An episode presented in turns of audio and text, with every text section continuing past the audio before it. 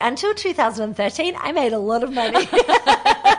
then I lost it all. I think you called it the clusterfuck situation. I think that is my opening line. yeah. When you're sitting in a space of potential fear or self doubt, that probably means that more often than not, you're on the cusp of something very brave and courageous, and you know something, a big turnaround, a big pivot is going to happen. Welcome to the Seize the Yay podcast. Busy and happy are not the same thing. We too rarely question what makes the heart sing. We work, then we rest, but rarely we play, and often don't realize there's more than one way. So, this is a platform to hear and explore the stories of those who found lives they adore. The good, bad, and ugly, the best and worst day will bear all the facets of seizing your yay. I'm Sarah Holloway, or Spoonful of Sarah, a lawyer turned entrepreneur who swapped the suits and heels to co-found Matcha Maiden and Matcha Milk Bar. Seize the Yay is a series of conversations on finding a life you love and exploring the self-doubt, challenge, joy, and fulfillment along the way. If I had to read out Lisa's full bio, it would probably take us a whole episode to get through it, so I'm just going to give you a little intro to start with. Having followed her closely for many years, I was absolutely stoked to speak alongside her a few years ago. I know, how did that even happen? I remember expecting the measured and serious words you'd think would come from the successful CEO that she is on paper, but being delighted to see a full blown, crazy, passionate, and totally relaxed visionary walking all over the stage and delighting the audience and just igniting their sense of possibility as she does so well. Let me give you some context. The first sentence of her latest book talks about being in the middle of a, quote, total and utter mind scrambling clusterfuck, unquote, my kind of woman. And yet, she is still the seriously successful CEO that she is on paper. Lisa launched the Messenger Group in 2001, which now has 18 arms and has published around 400 books, including, I think she says, even up to 24 of her own. Her world renowned magazine, Collective, reached distribution all over the world and, despite closing earlier this year, brought inspiration to millions of aspiring entrepreneurs. Her latest book has just been released, Risk and Resilience, which has kept me engrossed and breathless for the last 24 hours. So I am so excited to have her on the podcast and couldn't think of a better first guest. Thank you so much for joining me today, Lisa. Although I'm actually joining you because I'm in your beautiful home. Thank you so much for having me here. It is amazing to see you, and I love that we're actually doing a podcast to catch up. I know. we were like just before I walked in, and I was like, "Oh my gosh, Lisa, I've got so much to talk about." I literally went into a vortex after reading Lisa's new book yesterday, and I just have so much to say. It's um, absolutely brilliant, and Lisa just kept going, No, we need to wait. We need to do it on the podcast. So we've started recording now. That's a good step one. That's actually the worst and best thing when you get on so well with someone and you like vibe off each other. It's very hard not to start talking before we should actually talk. So we've saved it all for you guys. We have. So it's all raw and open, which Lisa is very well known for and is so inspiring for. But the first question I like to ask everyone is what's the most down to earth thing about you? I think once you become as successful successful as you, it can become quite intimidating. And where the magic really happens is when people can really relate to you as a human being. You're so great at that. Your books are so open and raw and authentic. But just for the sake of any new listeners, I mean, you know, I go to the supermarket, you go to Necker Island with Richard Branson. like, what, what's something that makes us realize you're, you're just a human? I'm just what you see is what you get. And that doesn't matter if it's me writing a book, which I've now written six in the last four and a half years. So my life is literally a book. Um, and, or sharing across social media or meeting me in person or whatever. Like I just want to be, yeah, authentic. And so thank you for saying that and real and raw and relatable and attainable. I think that's what's really important. Like, I don't feel like anything special at all. I'm just someone having a go. And I suppose for anyone following me or new to me, it's like I'm never going to pretend to be something I'm not. And I think that's the thing. People would define success, I'm doing it in inverted commas, as, you know, you should almost be untouchable and you should be, you know, and some people create themselves very specifically as that kind of a brand, like Anna Wintour, for example. And that's what she's chosen to do. But for me, people are often like, oh, wow, you don't have any makeup on, or oh, wow, your hair's really messy, or oh, you're just wearing kicks today. I'm like, yeah, it's pretty much me. or I rock up to meetings with my dog Benny, who's sitting next to us on the couch at the moment. Whatever whatever it is, I'm just me doing my thing, you know? I love that about you. It's it's seriously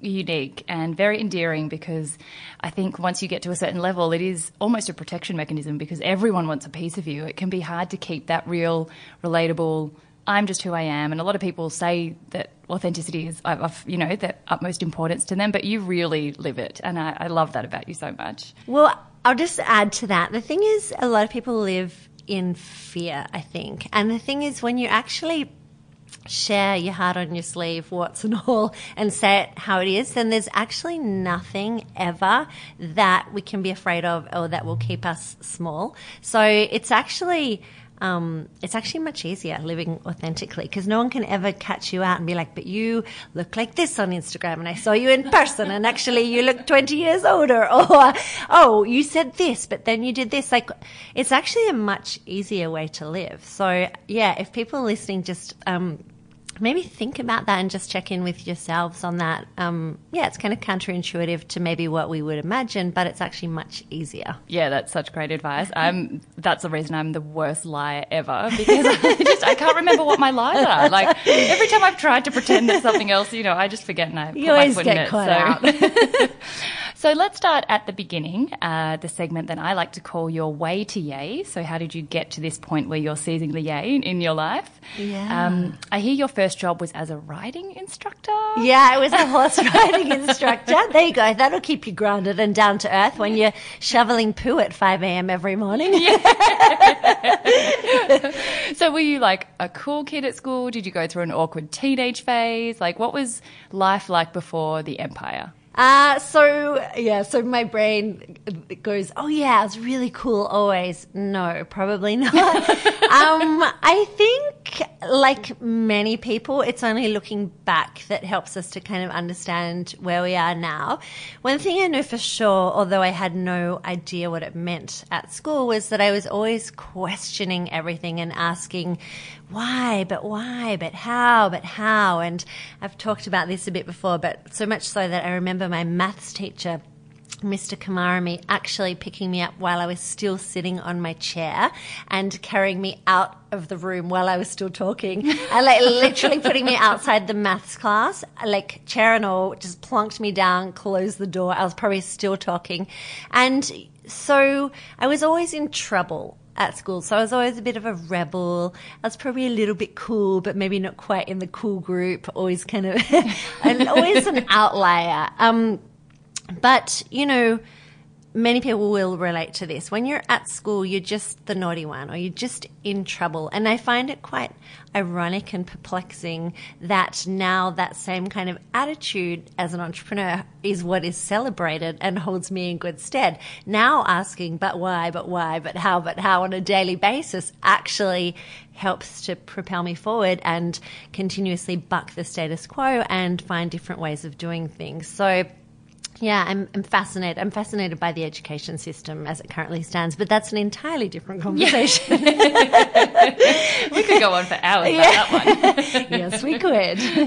so cool. Um, yeah, sometimes, sometimes not. I mean, I repeated in uh, what is it, first form, year six, because I think I I came from the country, um, growing up, you know, riding horses and making mud pies in the creek and riding motorbikes after school and and then went to a, a very posh boarding school in the middle of Sydney, and I was probably really out of my comfort zone. I was like, "Whoa, what is this? Fast cars, people with money, don't understand." What a transition. And yeah, so I did. I did sort of bumble along in that year, and then kind of re- repeated, and then found my groove. Yeah. And then between that and founding the Messenger Group in Yes. 2001, Yes. You've now been in business, I think it's 16 and a half years. Yeah, my boyfriend is so sick of me saying that. He's, I'm like, I need a, I need a rest. It's been 16 and a half years. He's I'm like, really? tired. 16 and a half years? He's so sick of me saying it. It's nearly 17, so I can change my vocabulary around that. yes, I started my first business on the 22nd of October 2001, so it's nearly 17 years,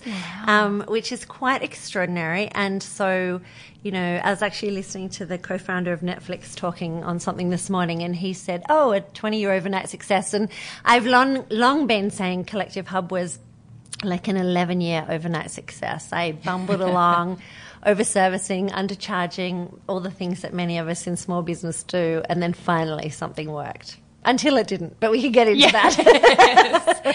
And so, did you start a business because you had worked for someone and not liked it, or because you had a vision and you woke up in the middle of the night and you were like, I'm just going to do this tomorrow? Like, what was the very beginning like? So lots of things, and I mean that's yeah, 2001. So that's a long time ago, and that's kind of almost before the phrase which we all use every single day. Well, certainly I'm in a bubble where everyone does, but entrepreneur or startup or you know side hustle, like all these things. when I started, no one was talking about at all. So the reason I started was I basically got fired from my job. Silver um, lining, nice. Yeah. So, but I, I say that a bit tongue in cheek. It's just that every job I was always in, I was probably like a millennial way before the term was coined. And I was like, I want, I want everything my way. And, you know, I can see you bigger and you're not moving fast enough. And I want equity in your business. Even though I didn't know what equity was at the time, it just sounded really sexy, I think.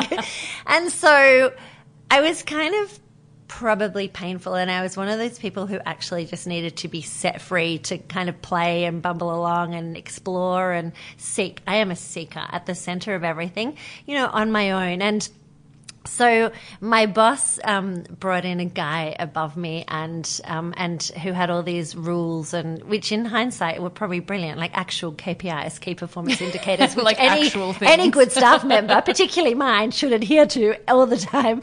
Um, but I kind of revolted and I was like, I'm not doing that. I'm going to do it my way. And he said, Well, maybe it's time you left. But he was so nice. And he said to me, You know, take whatever you want and basically go and set up in competition. Adam was his name, and he's um, still a great friend. He was very, very supportive. So I did. And I left with $4,000 and kind of set up shop. But it was before the time of um, I didn't know what a mentor was, and I didn't know about networking groups, and I didn't know what an entrepreneur was or how to start a business. So there I was at my kitchen table, and um, a funny little segue. I, I got some business cards made, and I thought, right, and this is actually a good philosophy, which I've probably stuck to to this day. I thought, well, make myself look big. So I found a PO box in Australia Square, um, which I still have to this day. and do you know what? Cool. I've never been there. PO box H241 Australia Square. My mail has been redirected from that. PO box for 16 and a half years because it sounded now. really swanky. and so that's how I set up. That's amazing. I know it's so funny. I, it's it's such a wanky address. It sounds so good. Never been there. I love that you still haven't been there to take a photo and be like, haven't. this And is where it all started. So this isn't very clever. I pay every year like whatever the mail redirection fee is, a few hundred bucks to redirect it because it's still. You got to keep it. But it's. I will keep it. I don't think there are many PO boxes there actually, but it's um. It's actually been good because, as any startup will learn, you move offices quite a lot. Goodness knows how many times I've moved offices over the years. So that has been the one constant that everyone can continue to send mail to, and I just redirect it to wherever we land. That's so cool. but it was quite you know i'm a big believer in say it and then step into it and i think that was probably the very first time i did it i was like right po box h241 australia square that sounds important and uh, yeah fake it till you make it Absolutely. I think that's the best method is to otherwise you just don't get started. Like you never Yeah. you never get anywhere if you're waiting for the perfect moment because it mm. just doesn't just doesn't come. there's no perfect moment Yeah. and everything pivots and iterates and changes and morphs so you've just got to like step into something and then something will finally work or if it doesn't just try something else Yeah. so then Collective magazine came Yes. along in 2013. Yes. So quite a while into the journey. Yeah. Um, up until that point, what what was the Messenger Group? Was it just mainly a publication company, like a publishing house? Well, it was a bit of everything, which is not a very clever way to run a business. So, um, so after I got fired in 2001, I so I was working for a sponsorship agency at the time. So I was doing sponsorship for Cirque du Soleil and the Wiggles, so all arts and entertainment. And it was I was only there for eight months, and it was the most extraordinary job I've ever had, really, because it taught me how to broker deals, how to do collaborations again before the word collaborations ever existed. So things like Cirque du Soleil, I did a deal with BMW, you know, them sponsoring it, and what did they get in return? And really, those eight months before starting my own business formed my entire thinking, and it's the entire basis of my thinking still to this day. So I started um, as a sponsorship partnership agency. So I've always been into you know partnerships finding like-minded non-competing brands and then working out how can we if we share similar values and audience profile how can we do business together? And that's not necessarily a cash or monetary exchange. That's how i've run all my businesses. Started as a sponsorship agency then morphed into a um, I always do inverted commas an integrated marketing agency. You need a now, little like animated thing for you. And like when i say that really, I was kind of, as I mentioned before, being everything to everyone, you know, doing some business plans, some branding strategy, some bit of, you know, everything as a slushy. And that's not a good place to be. You know, when you meet those people and they're like, hey, I'm Sarah. What do you do? Oh, I do a bit of this and a bit of that. And no one can actually engage you to do anything because they don't really understand it. But also, they can't tell their friends or their colleagues about who you are, what you do, because they don't understand it. So, um, so I kind of bumbled along, and what that meant was over overservicing, undercharging, but also not replicating anything, so unable to scale. So I was kind of like, oh, I'll write a business plan for someone, I'll do a marketing plan for someone, I'll actually, um, you know, implement something for someone, but doing that meant that I was recreating something every single time. So there's no leverage, there's no scale. It's a hell of a lot of fun. Clients loved me because they were getting great bang for the buck. But it wasn't a scalable business. And then I moved into um, accidentally publishing books because in 2004, um, I start I wrote a book called Happiness Is. Um, and I decided to self publish. And using my sponsorship kind of background, I pre sold um, copies of that book to like Mercedes, so to incentivize test drive and Clinique because they had a perfume called Happy Hearts. So I was like, you know, buy um, a bottle of Happy Hearts and get a free copy of Happiness Is. So I did this book and kind of probably was the first person in Australia to kind of really push the publishing model from a book perspective. It was kind of quite well known in the US. It was known as special sales, but no one in Australia, to my knowledge, until that time had done it. And it was purely because I took lessons from outside of the book publishing industry and just brought them to the table. So if anyone's listening, that's probably one of the most important things I'm going to say today. I never look at the industry I'm in for lessons. I always look outside of the industry and bring other ideas into the current industry. And that's how I remain on the front foot and disrupt. So, yeah, so then I started helping people to publish books as marketing tools, essentially. So I actually published, no one knows this really, because um, no one kind of knew who I was for that period.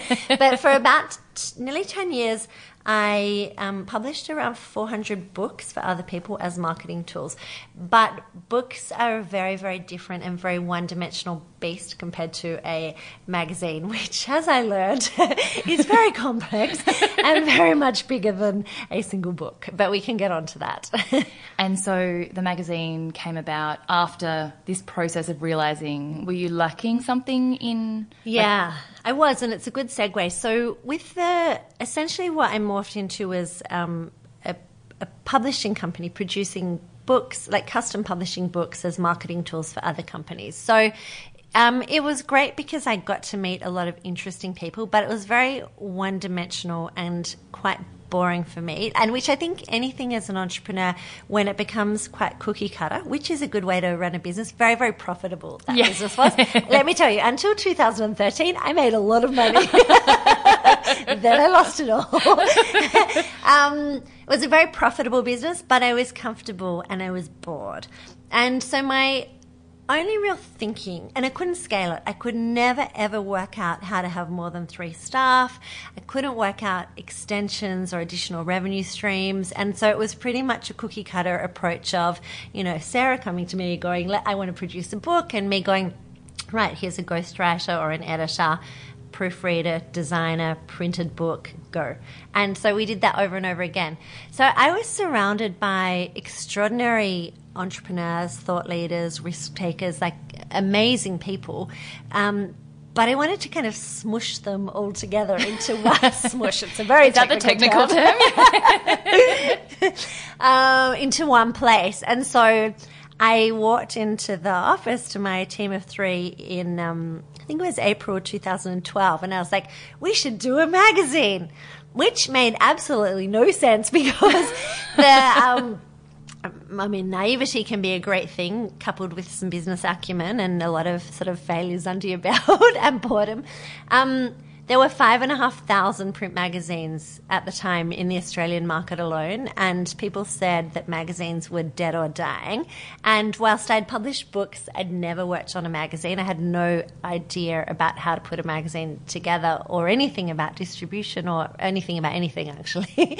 so, um, Just life. but I generally. had this huge burning passion, and I was like, I really want to do this. What I did know was a lot of influential, amazing people. I was very well networked, and I was like, I just want to bring them all together. And when you've got a burning passion and you really want to make a change, and also you're frustrated or pissed off, which I was, I was like, ah, there's nothing out there for entrepreneurs. You know, you could read about amazing people doing amazing stuff, but it was always to me, it was always quite surface. It was like they're amazing, and I was like, "But how? But how? But why? But why?" Those What are they same questions. doing? Like, how did they start? How did they get it funded? Where do they manufacture their product? How do they distribute it? Where do they find staff? Do they choose content producers or marketers first? Like, I just had so many questions. So I was like, well, I'm surrounded by all these people. They all have all these answers. Why don't I just smush them all together? and um, and so that's that was really the how collective was kind of accidentally born. And what happened next was huge. absolutely incredible. And I, I feel like it's an entrepreneurial trait that these great ideas usually happen in an area where we have no skills, no background or anything, Yeah. partly because that's the challenge is your burning passion is to create. And if you're in a cookie cutter comfort zone, you're not creating or you're not igniting anything. One hundred percent, and yeah, that we want to challenge, and it also comes from our own pain points. And I think naivety is a good thing because when you've come from that industry, yeah, the cookie cutter, you go, oh, this is how you create a magazine. You do this, you do this, you do this. But when you don't know anything, Google becomes your best friend. How to start a magazine? Oh, and oh, I need one of those. Oh, okay. um, and you you can break all the rules because you don't know that they're there in the first place and i think that became a beautiful thing and we can dig into rules that i broke and how i made things happen and i mean a good example is I got into Coles and Woolworths because I just picked up the phone and it was like, oh, I see magazines in Coles and Woolworths. Oh, I'll just pick up the phone and find out how to get into Coles and Woolworths. Now, what I finally realized when I got through and was that you go through this whole thing called a range review where you might get into like 10 stores out of the 860 initially and you know blah blah blah but um but what happened was a lot of other editors and publishers looked at me like I had two heads and they're like, What? No, wait, you've got to have had a magazine for seven years before they'll even consider you. But if I listened to that before I naively, enthusiastically picked up the phone just to ask the question, I may never have picked up the phone. So, yeah, naivety and a, a good dose of passion and tenacity can take you a long way. Absolutely. And you remained the sole shareholder and um, an owner of Collective Hub. Is that right? It was, that's absolutely incredible. I mean, what a feat. yeah, incredible and stupid. no, uh, I did, and I still am, and I'm. I broke the brand, and I'm remaking it at the moment. So yeah, what, whatever you want to dig into about why I did that, why I would not necessarily do that again. Go. All right. Go for it. First, uh, obviously, over the nearly 17 years of business, you have had an incredible, just a string of highlights and achievements. And I, I mean, I said at the beginning that it would take an episode to read your full bio, so I just did a little summary. Um, do any of those stand out to you as your greatest achievement, or do you have any highlight pinch me moments that, that just stick out in your memory? Oh gosh, so many. But the thing about it is, yeah, in the in the 11 years prior to Collective Hub, I might have had like a big highlight pinch me moment maybe once every six months or something. And I feel like with Collective, it was like once every six minutes or six seconds.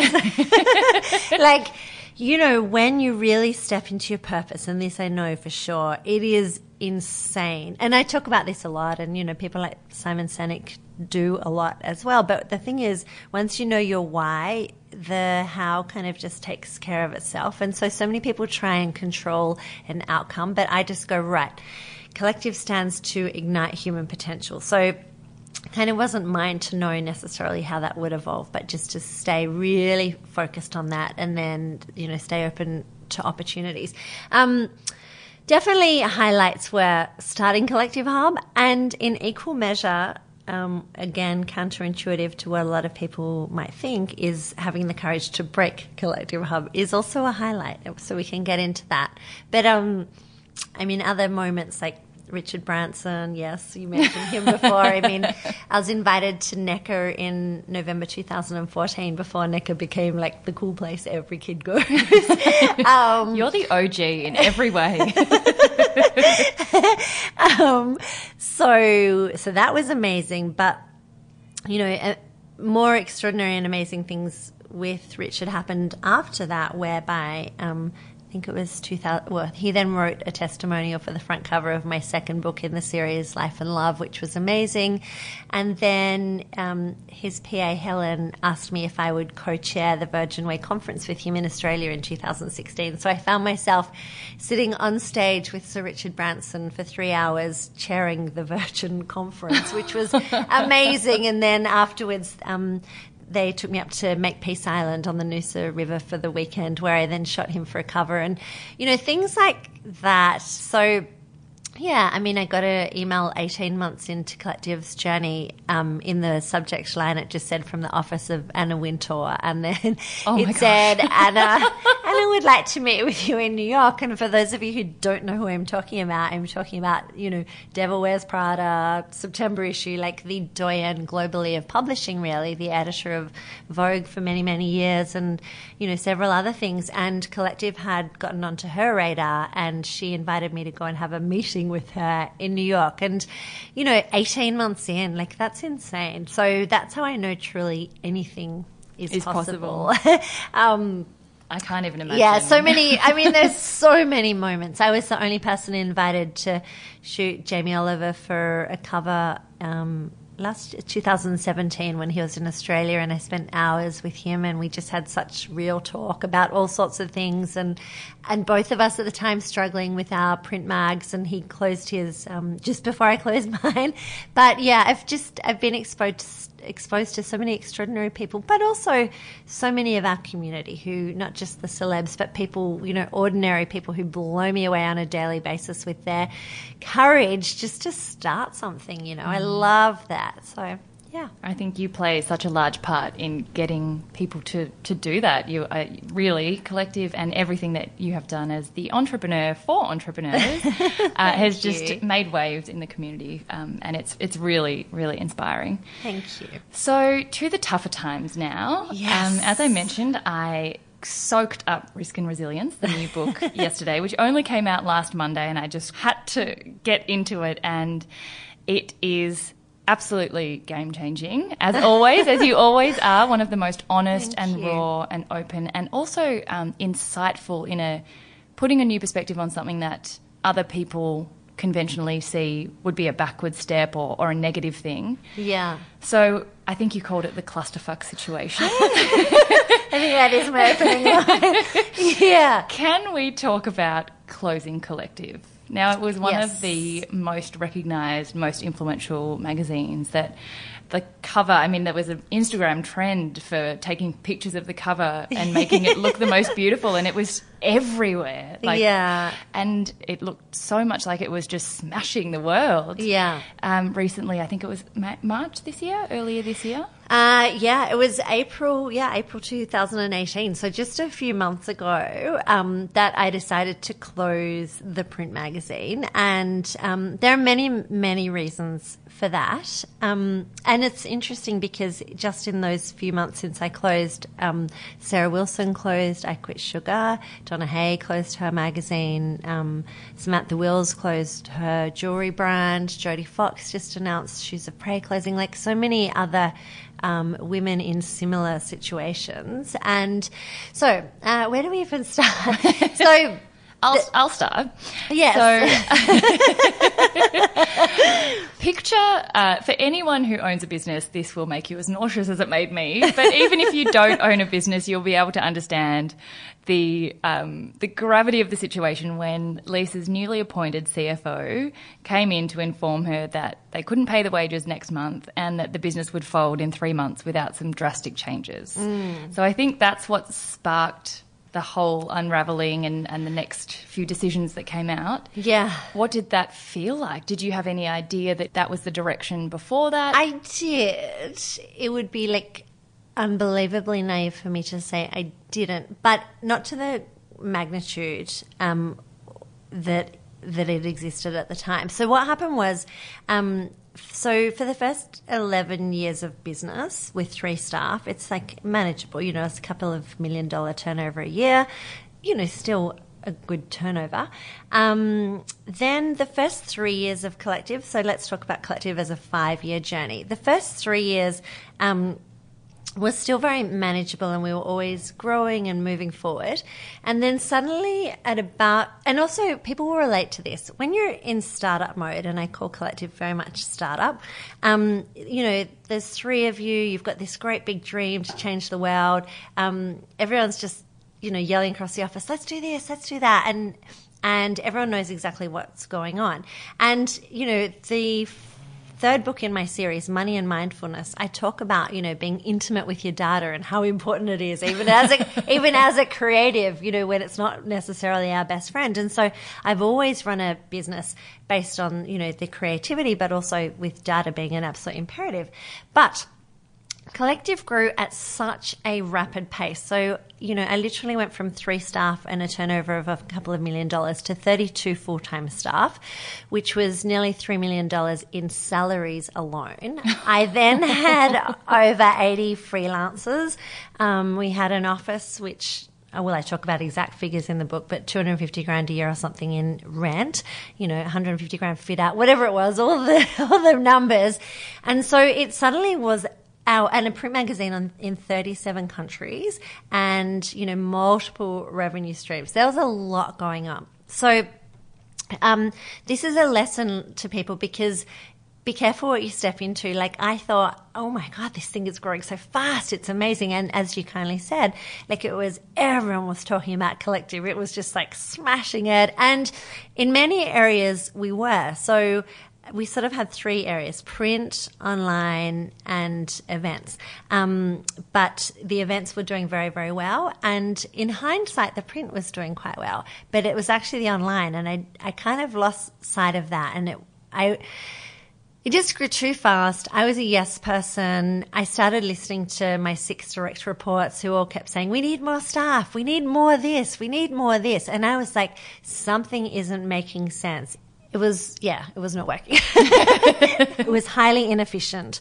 Because i hadn't stopped and put the right systems and processes in place to keep up with the growth and i wasn't strong enough around you know kpis you can only have this when you're hitting these key performance indicators or when you're making budget or whatever. So it was a very not level playing field um, and it got very very out of control very very quickly and my boyfriend said to me, kind of when I was in the middle of it, he was like, But you chose this. And I'm very conscious about my language. And I said, Yeah, no, I didn't. I chose to um, start something that I had this huge vision for and this massive dream and to try and have a huge impact.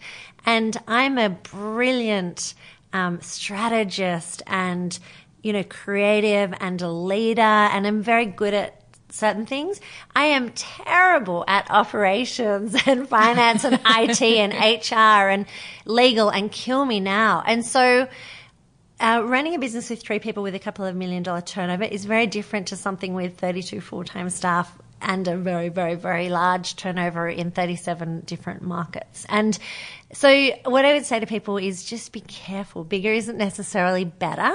And, um, it's not an uncommon story. You know, I listen to the stories of Netflix, you know, 20 year overnight success, as I said before, and bumbling along many different iterations of the business. Airbnb, you know, year three, they nearly went under. There's so many big success stories now that went through many iterations. So, one of the reasons I decided to close it was my purpose and my vision for Collective has not changed one bit, but I needed to break everything. I needed to cut the guts out of the business, get rid of the entire cost base, and almost start again. And I'm very glad that I went to that level and that magnitude because hell, I'm never going there again. and now I know how to build it back up in a really, really sustainable way. So, yeah. So it was huge and a horrible, horrible, horrible place to be. You know, like very difficult when you're a leader and and a brand outwardly is growing so much and it's such a positive story and it's such an inspiration to so many and then at the middle in the middle of it like i was coming home like lying on the bathroom floor just sobbing going oh my god how do i do this many things associated with that as well like um, luckily I've done a lot of personal development because a lot of people get into that situation and their ego takes over or you know my whole identity could have been tied up in something which is very sexy, a print magazine, which everyone wants to be a part of. but I had to go, okay, what, how can I keep moving forward? How can I be the best version of me? How can I actually continue to serve the community? And I sure as hell couldn't do it when I was in survival mode and hemorrhaging money every single day. So I was like, I'm strong enough. I know I can do this. I just got to be courageous enough to break the whole thing, even though that doesn't look pretty, especially when you write a book about it, which tells every gruesome detail. But I was like, well, you know what? I stepped into this and I made a promise five years ago that I would be an entrepreneur for entrepreneurs and that I would live my life out loud. And if I was truly going to be a leader in this space, then I got to tell people when it's really hard as well, because that's the only way we help each other, I think, you know by me saying I made a mistake, like a big lot, a huge lot of mistakes, a big clusterfuck. and that's what I think that's where the power of the book and everything you do, but particularly this book, truly lies because it puts a spin on what I think you would immediately think it's a step backwards, or yeah. you know, words like I mean, I don't think failure, but the backwards nature of closing something. It has such negative connotations. Yeah. But you've been able to really uh, show that it's it's a pivot. Everything is part of the funnel that gets you through to the other end. And thank you. And I think that's the thing. I mean, that is people have said to me, "What does it take to be an entrepreneur?" And I've always said it's about mindset and it's about having an unwavering self belief. You know, and gosh, I really, that's when I really needed to dig deep and harness that and have that tenacity and that resilience because, you know, you, you, do hear a lot of stories and it could have very easily been my story where my entire identity, my ego, everything was wrapped up in that. I saw it as a, you know, huge failure, moved countries because I didn't want to face anyone. but instead I was like, right, okay, buckle up. You know, how can I take these lessons? How can I own them? Again, we started this conversation talking about authenticity and that nothing can truly hurt us if we tell the truth. And that's why I chose to tell it very publicly. And I could have just said, oh, well, that was closed and not said a word about it. And I think that's when things start to hurt us because then people speculate or they create their own story. But when you own your story authentically and you tell it exactly how it is, then very little can hurt us. And in fact, what I'm experiencing at the moment is that the brand seems to be getting stronger and people are actually celebrating us now, don't get me wrong, I was so scared. The night before I dropped the magazine, the final issue, I was sitting here on this couch saying to my boyfriend, Oh my God, you know, we've got about 2.4 million people in our community. And I was like, Oh my God, people could absolutely crucify me tomorrow. Like, they might hate me. They might think this is the worst thing ever. And I think because I owned it and I made a video about it and I shared the cover, like an open letter on the cover, and did so many things, and people just like the outpouring of love and support was just extraordinary. So, yeah, be unafraid to own whatever is going on for you. Yeah, and I think you do that so well and show the the power of just continuously cultivating resilience because that's I think that's the best skill that you can have in business is that resilience and ability to pivot and then make the best of of any particular scenario, including a conventional failure, to make something to make something better out of it. Well, thank you. I think that's the thing. I mean, this isn't mine, but I say this a lot. You know, we we can't control what comes at us all the time. Like so many unexpected things come at us every single day, particularly as you step further and further into a bigger and bigger life.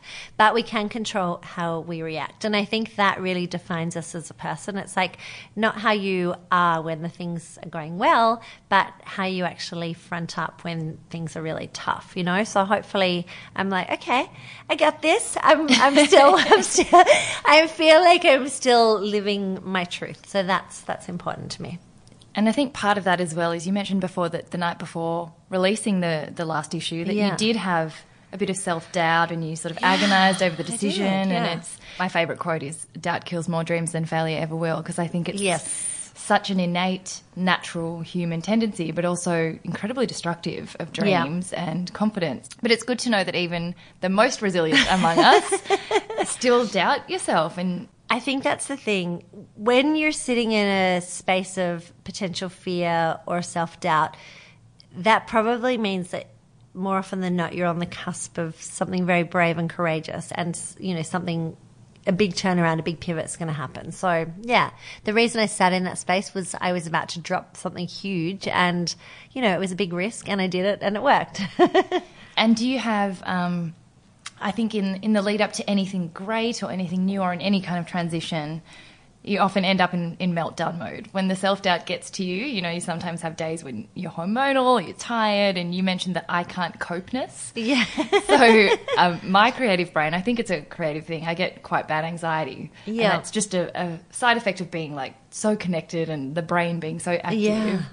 Um, do you have any of that? Like, do you have I can't cope days where it all just gets too much? And particularly when there's so, like, something like this is so big, it's all consuming. Yeah, I do. And you know what? I, I had a bit of a one this morning. Just there was so much going on. And, you know, I think we all multitask in life and there's, you know, friends and family and finance and business and like there's a lot of different people pulling at you. And, um, and I think the power of no is really important. And I was I was silly this morning. You know, I know my own limitations and boundaries, and I took a phone call right in the middle of you know doing something else, and I knew that this phone call would be like tricky and long and um yeah, and I just shouldn't have taken it because then I found myself like in overwhelm thinking, ah, why are you all pulling at me? Like, just let me go. But I did that to myself. You know, I could have very easily not answered the phone.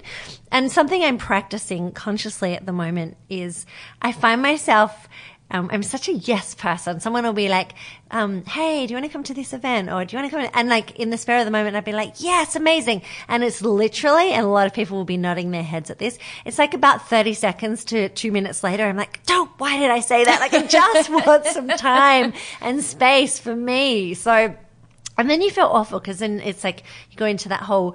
Um, fear, guilt, remorse, shame. Oh my God, now I've got to tell them, no, actually, sorry, I didn't mean to say that. Overcommitting again. so what I would say is just be a bit more mind. I'm saying this to myself as much as the listeners. Just be a bit more mindful and conscious about things we say yes to and allow ourselves that time and space just to be and, you know, just I think we can all glorify being busy, but it's not the same as being productive or having that time just to, as a creative, just to think and seek and educate ourselves and explore and play and, you know, all that kind of thing. We fill up the days and then we become overwhelmed or anxious. Yes, I relate very much to that. yeah, and uh, so much of that touched on exactly what this is about. Like the first line of um, the intro is busy and happy are not the same thing. And yeah. that between work and rest, life is so linear. There's work and rest, but there's no play. Yeah. um, which is which is so difficult. Yeah, and actually, a big overt example of that was September last year when, I mean, that's when really the you know proverbial hit the fan with the entire collective. Like I realized the magnitude. And I talk about this in my book, but right in the middle of that, my beautiful dad had a heart attack and died. And so, you know, this is when you talk about, you know, we can control how we react to things, but we can't necessarily control what comes at us. So already, like, I had you know, my CFO, chief financial officer, saying to me every day, "We need another hundred grand," and I'd like hustle my ass off all day and find different ways of making money and get on the phone and dial for dollars and be exhausted and wrung out and think, "Oh, high five me!" Get to the end of the day, okay, I did it. I'd walk in the next day, "Oh, we need a." It was like someone was just flushing money down the toilet, and then like so every day fronting up to that and trying to keep the business afloat and keep paying salaries. And I'm very proud that, you know, I paid absolutely everything to the nth degree.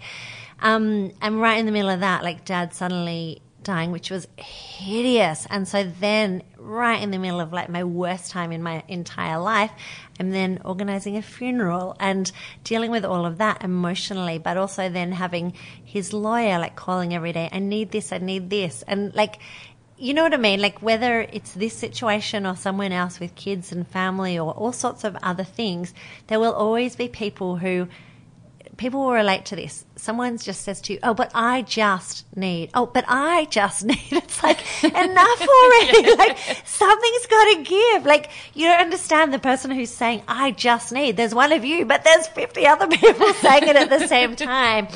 And so I think that's where we have to get really strong on our boundaries and our not negotiables and our ability to say no because whilst it's just one more question for that person, it's just your life that's kind of like getting out of sacrificed control. in in the yeah, background. Yeah, and that uh, touches on something that I wanted to ask about with going through tough times in business or yeah. in, in your personal life. That it's it's very hard to distinguish between like what your business's image is and because our personal brands are so mm. tied up with our business identities, how do you deal with that disconnect or, or the difference between um, wanting to put on a strong business face and not yeah. necessarily reveal that things aren't going well, but also knowing that you're not going very well either? And like there's such a difference between what's behind the scenes. Do you pull away from social media in those times or do you how do you sort of manage that because i sometimes find um, you always want to project that the business is healthy and happy and, and going well, but sometimes it's you're not and you just don't feel like you're in it. So Yeah, well, kind of. But I mean, I think if you looked back through probably any of my social media posts for the last two years or 18 months through this period, you would see, because I put a lot of inspirational quotes, like you'll probably see um, whatever I post is generally as much for me as the community. And I think that's why it resonates for people because I'm like, this is how I'm feeling. And then I'll often write something, you know, underneath the quote. And so I probably like, alluded to it a lot through that period. And whilst a lot of the business was hemorrhaging, it actually was a pretty healthy business. There were parts of it that were really growing at an incredible rate. Like we launched masterclasses, um, physical masterclasses at our Surry Hills office through that period. And we were getting 70 people, which is the maximum capacity at our office at 149 ticket, $149 a ticket. And we were selling those out so much so that through that period, we were often putting on like four masterclasses a week. So that part of the business was continuing continuing to grow. And the magazine itself was continuing to grow more and more, like in um, Newslink rankings and, you know, getting more and more numbers. So the business in and of itself was actually doing quite well. It's just that I had way too many staff and it was way too inefficient. So, yeah, so this story about you know what was being projected externally in terms of brand, a lot of it actually was growing. It's just that I was a really crap HR person, and that, like I put the I put too many people on. Um, you know, when I launched the business in 2013, I think everyone was on like 32 grand or something, like whatever the lowest salary you could pay people. And suddenly, like I had one guy on $250,000 and a lot of people are on like 170 or, you know, like crazy money. So it was just unwieldy and I should have said no to a lot more people. I think that's a problem. People probably saw from the outside a brand that was big and growing. And so they came in demanding, you know, big salaries for something that was seemingly very successful. And I was saying yes, when in actual fact I should have been saying, no, you'll be on 60 grand and you'll be on a commission and, you know, which is what I'm very much doing now. Um, yeah, I just, I should have said no a lot more really. So there's actually yeah. something really funny you said in the book, um, in the introduction, where you laugh about how people think you're rolling in it because of Oh. what looks on the outside, but actually at home you're like, can I afford those tea bags or Oh. are they too expensive? It's awful. My, a business my boyfriend and I talk about it all the time. Even th- and even though, ironically, I write everything in books and tell everyone, "Oh, this is exactly what I'm going through." I mean, I use a lot of very overt, very overt examples in the book, and he's still, we're still. Befuddled. Like someone this morning asked us if they could borrow like fifty grand because they just needed to you do have it something. lying around. Yeah, and I, but to both of us, they're always I don't know, and I'm like, read my book. like everyone's always like, oh, can you invest? But that wasn't even an investment. That was just like, can I borrow fifty grand from like to do a renovation on my house or something? And we are like, Oh, God. so people do think we're absolutely rolling in it. I think anyway. Yeah. I think it's just, yeah, you project, you know, we're all faking it till we make it, but the, the faking Yeah. it bit makes it look a lot more glamorous than it is. Well, I can give you a red hot tip. Now that I've broken it all, I will be rolling it. But, but um, the thing is, I say that tongue in cheek because for anyone who knows me and anything I've written, like I couldn't actually care less about money for money's sake. I mean, I'm, I'd happily live on 100, 150 grand a year for the rest of my life. Like that's all I actually need. I mean, I like a nice lifestyle, but um, I. I only like making money for freedom and choice and to keep the thing afloat. Like I don't do anything for the money. Yeah. But um but it is really horrible when you don't have it to stay afloat. so yeah. So that brings me to Lisa as a person. So we talk so much these days about what we do, and I feel like when we introduce ourselves, it's usually like, "What do you do?" is kind of the first question. I not- know, which is terrible. I know it's never who are you or what do you like doing, and Yeah. it's yeah, it's too often separated from what makes us happy. And I think it's hard when you're a business owner because your identity and your happiness is so. Uh, joined in what you're doing and what you're creating, and you, you do get a lot of joy from that.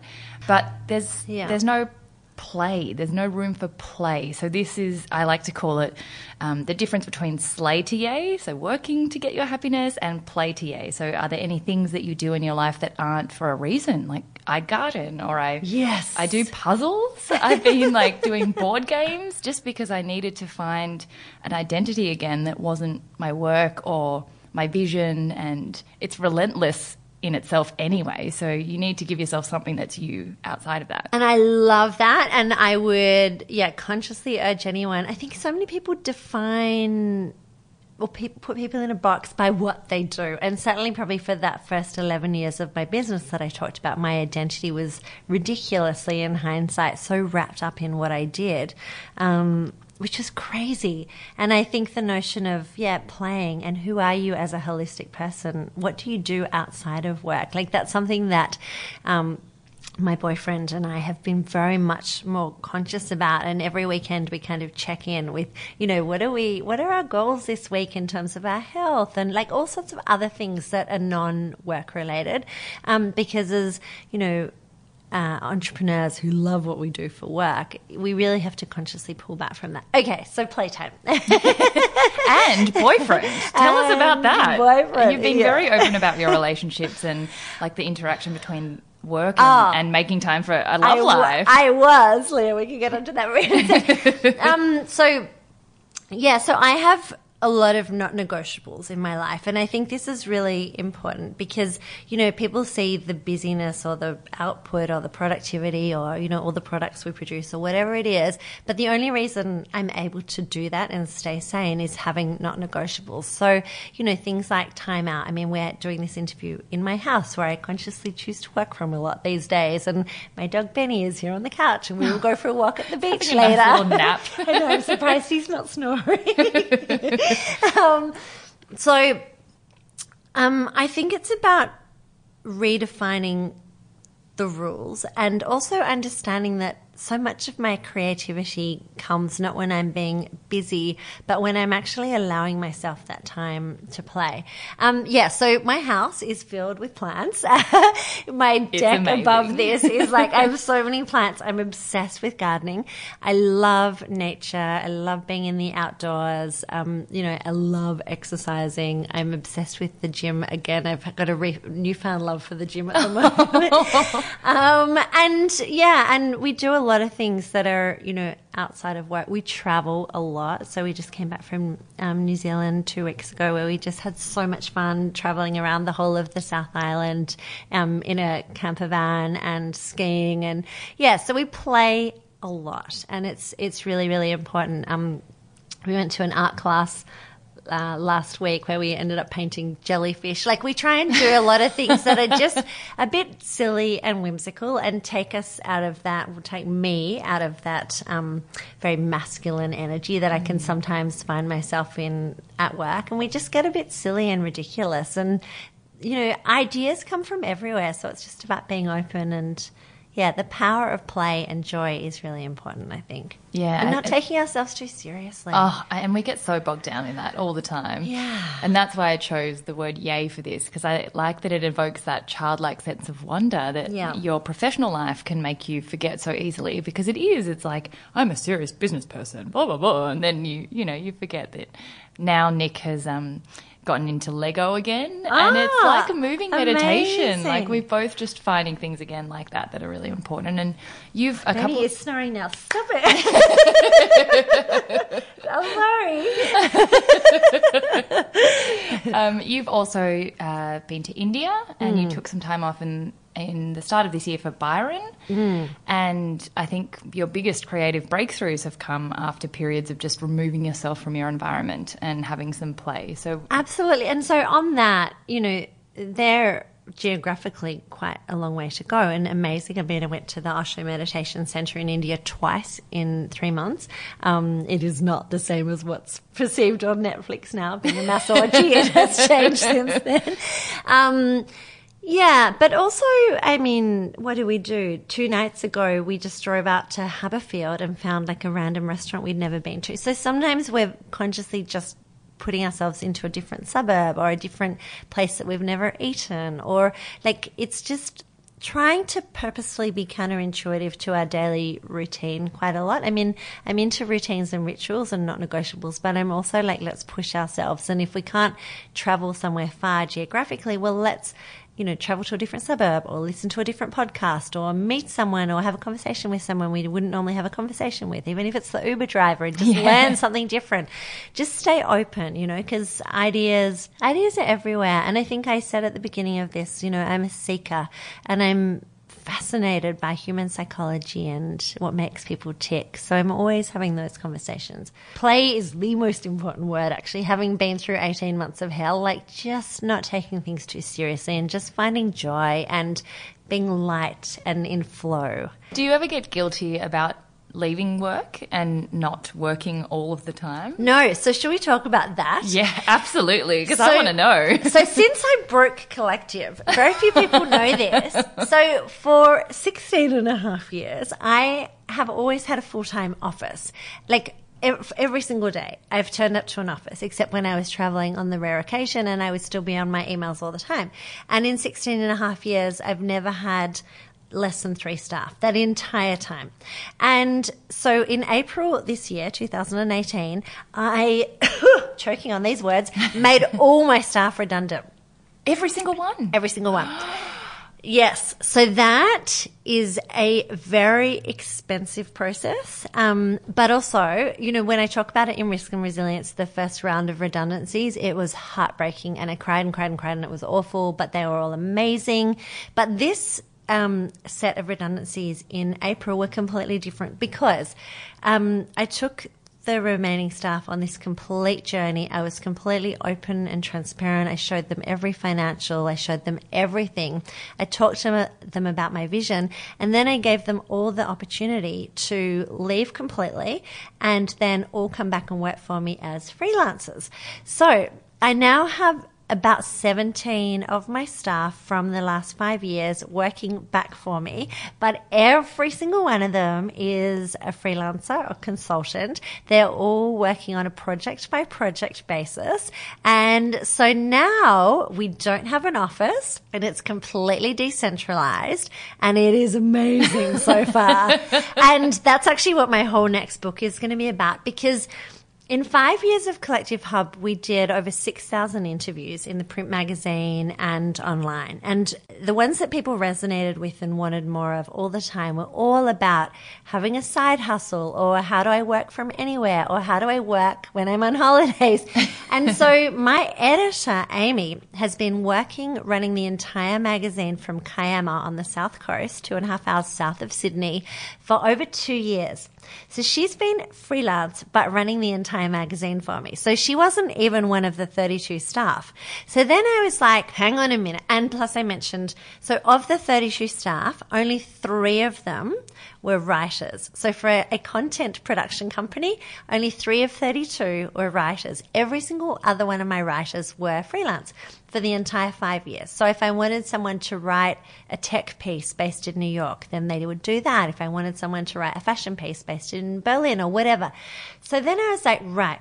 I am going to test this theory completely. I'm not going to have an office and I'm going to decentralize everyone.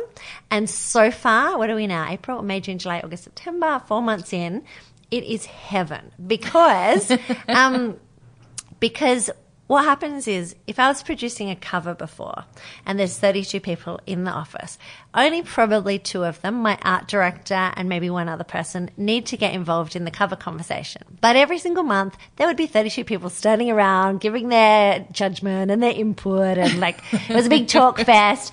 And because we were grossly inefficient, that would happen so often. And so that just became exhausting and totally not productive.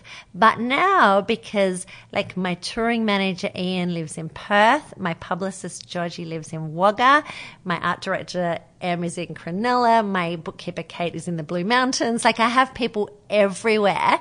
So they are only involved in conversations or they only need to know about projects when I tell them about projects. And so it is so efficient. Plus, if you and I decided to go to the beach this afternoon, no one would know. I actually feel like, you know, people always say, what's next for Matcha Maiden? You guys going to get bigger? Mm. And I'm like, I kind of enjoy where we are. I like we're we're very decentralized. We have warehouses in Melbourne and LA, and like we can live between them and not have to do that permanent office thing. I'm like, that's what I ran away from in corporate. yeah. I Have you not got a per- permanent office? we have the cafe. Yeah, so of that's, course. And, you know, that's our rent outlay. And I sort of feel like because we can work from there and we can work Yeah, from our yeah, home yeah. offices and we travel so much that a third location to pay rent on just doesn't make Yeah. sense. Exactly. So this is, you know, I've always throughout my whole journey, and we kind of alluded to this, and we've talked a lot about it actually, um, that being an entrepreneur for entrepreneurs, I want to keep testing different ways of working and living, and different ways of sh- demonstrating by living it myself how do we live our best life? And so it was very different you know even when i started collective everyone kind of worked nine to five or eight till six or even you know people were so passionate it would be like saturday night they'd be on their emails and i'd be like get off your emails. Stop working so out." hard. And then the culture kind of changed you know, when it grew bigger, people went a bit more like nine to five because, oh, she's leaving at five, you know, all that stuff. And people wanted side hustles or people wanted to work from elsewhere. And so I've watched this entire movement happen where decentralized workforces and different ways of working and expectations um, are happening everywhere. Like we can't avoid it. And even within corporate, which is wonderful to see, people are starting to embrace it. So I was like, right, I'm going to really push this. So what I actually want to do is build collective back up, then write another book about how to have a really sustainable brand, unfuckable, excuse my French. I love that word, unfuckable. the unfuckable business model. yeah, there you go. Next book title. Um, but actually, like, really push the boundaries and go. Well, with no full time staff, I reckon I can get my turnover up well above, you know, where we were before, which is pretty big, and have it like massively profitable and love what we do and provide jobs for people in rural and remote areas as well. And, you know, like all this stuff, like I think a lot of good stuff will come from it. And also really push technology because obviously, you know, we have to have a lot of Zoom, like lots, we use lots of different apps and things now to have this decentralized staff and remain connected and have that sense of family and community still. But so far, fingers crossed, it's So working. Yeah. it's such an important reminder that the vision is one thing, but the delivery, it's all in the delivery. And like, Hmm. you can't have a, a great vision that's sustainable if you don't deliver it in the right way. So it's so cool to see that you're just experimenting with the delivery. The I'm vision ex- is still there. Yeah, I'm experimenting. I mean, I've always said um, the delivery mechanism is in the product or service that you're um, like. So, if collective stands to ignite human potential, from the get go, I said it actually doesn't matter if it's a print magazine or I'm doing a speaking gig or writing a book or running a workshop or doing a podcast with you. Like that needs to change according to the market. But now I'm really pushing the parameters as well on um, the delivery mechanism or the staff you know how you staff that and so that's what really excites me now and i think it's also about making peace with the norm? Because I for that first 11 years people used to say that a bit like what you said before the question about what do you do? People used to define my success about like how many staff do you have? And oh god for 30, for 11 years I was so embarrassed. I'd be like 3 and in my head I'd be like oh how do I make it sound like more? And now, and now I'm like none. And I feel great. So again I would say to people just do it your way, whatever feels right for you, and don't let other people's judgments or societal expectations dictate how you live your life. You know, take what you can from what you and I are talking about or and multitude of other things and then make it your own and be okay with it. Don't let other people's judgments kind of rule or ruin your life. Yeah, absolutely. Yeah. so, just uh, the last couple of questions are just out of curiosity, like Yes. a couple of almost fast fire. Um, so, to operate as Lisa Messenger uh, at the crazy, I can imagine, crazy levels of energy that you have to have to be you, Hmm. how many hours of sleep do you get a night? Um, eight to ten. Oh, good. That Every- makes me feel better. Every night. My boyfriend gets up at five every morning and I generally sleep till seven thirty or eight. Right. That's amazing. I love sleep. but I'm never tired during the day. Oh, that's so great. again again, do life on your terms. Like I used to be so uh, like when he started getting up at five every morning, I was like, oh, I'm such a loser. Why should can't probably I do do that that? Yeah. And now I'm like, oh, you know what? It's actually great. He does like three hours of work before I get up, and And uh, do you have any bad habits? Oh, oh, I'm sure I have lots. God, I still bite my fingernails. Oh, Oh, that's so funny. there you go. Never said that out loud. Oh, that's so funny. I love like that. my- it's like a five. have I'm sure you've met some of like some seriously incredible people, but have you ever fangirled any of them? no. Oh, good. You keep your composure. I do. I'm really, really strong on that because, um, I mean, that's probably been a trained thing. Well, maybe, I don't know. I was always a bit irked by it. But then I always, I have this really strong thing that we should meet people, like not just meet them in a physical sense, but like always believe that you are equal to whoever you're meeting because if you don't and you fangirl, I think energetically, I'm going a bit woo woo here, but you always put yourself on a lesser level straight away. And the universe sees that and Yeah. things don't happen. I know this sounds woo woo, but you got to just trust me on this. Oh, I, I'm all about the woo woo. yeah, yeah. Well, whoever's listening just needs to trust us. And what are some interesting three, or as many as you can think of, things about you that don't come up in these kind of conversations that haven't, you know, been on podcasts or that aren't in your books? And because you're so open, like I'm pretty sure that'd be hard to find. but are there any like tattoos or allergies or No tattoos. Oh, allergic to a lot of things, like highly allergic, like ridiculous. I'm sneezing all the time. Um, pollens and things. this is where I said to Sarah, she sent me all the questions before. I'm like, I actually didn't read anything because I never do. it. now I'm like, hmm, if I read that, I would have actually prepared. I'd have a good answer. something. Yes, just everyone so you know, Lisa didn't do any preparation. I She's never do. That open and raw and honest, and I love it. And so, okay, there's something. Um, before any interview, whether it's on stage or a podcast, I purposefully never, ever, ever read a single question because I kind of like to be shocked and surprised myself. Because Oh, what else can I ask? feel like that way I'm going to give the most open version of me. I don't want to ever prepare something. I want to be in the moment and I want to give something like whatever comes up at the time I don't want to have a preconceived idea about what I'm going to say. So, yes. So ask me something really Okay. hard. I know. I'm like, I should have thought of more questions. um, so we both have uh, a great love for motivational quotes. What is Mm. your favorite? If you had to pick just one, my favorite from the book was "Not all storms come to disrupt your life; some come to clear your path." oh yeah. It was such a good one. I love I scribbled it everywhere. I know. I, that's the thing. I when I oh, I'm obs- I love motivational quotes. Actually, here's a little secret. Next year, I'm going to bring out a book of motivational quotes, but with my take on them. Because everyone, it's so funny on Instagram. I started doing that, and I'll put up a motivational quote. It'll have like 3,000, 4,000, whatever likes. I'll put up a photo of you and I. I'll be like, mm, 300. no one cares.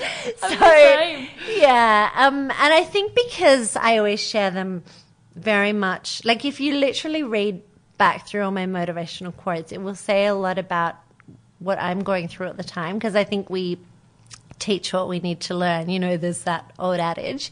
Um, so I'm always putting something up about how I'm feeling at the time, and then I'll generally say something about it, and then everyone's like, "Oh my god, me too," because we're all. It doesn't matter what industry we're in or what we're doing in life, be it personal or business, like we all have the same challenges. And I find when we're open and we share them and we're vulnerable and we're authentic, then we become real and raw and relatable and attainable. So that's why I do that. Um, the one that I have shared through pretty much everything, though, first book, Daring and Disruptive, first issue of the magazine, is the Steve Jobs one. I love that one. Yeah, the long version, which I probably could grab a book here and find it somewhere. But um, yeah, where is it? Anyway, it's not in front of me. But um, but I share it in most. Uh, I think it's in Daring and Disruptive, but I share it in most of them. And um, yeah, you'll have to buy Daring and Disruptive or the first copy of the magazine to read it. But yeah, it's uh, it's about it starts off you know those of us who think we're crazy enough to change the world are the ones that do but there's a whole long version of that and yeah i love that it's such a good one. Yeah. And then just finally, what is next for Collective? the thing about that is i'm sort of surrendering to surrendering and being detached from outcome because again that's counterintuitive most people are like but i've got to create i've got to do this and the thing is i know 100% what i am here on this planet to do and i know what collective stands for 100% and so i'm kind of open for a while because through those five years, having met so many extraordinary people, you know, like when I met Jamie Oliver and him and I are like, ah, we should do this and yeah, we should. But a lot of the time, I didn't have time to, you know, you meet someone for an hour and then you're like, ah, anyway, gotta keep hustling.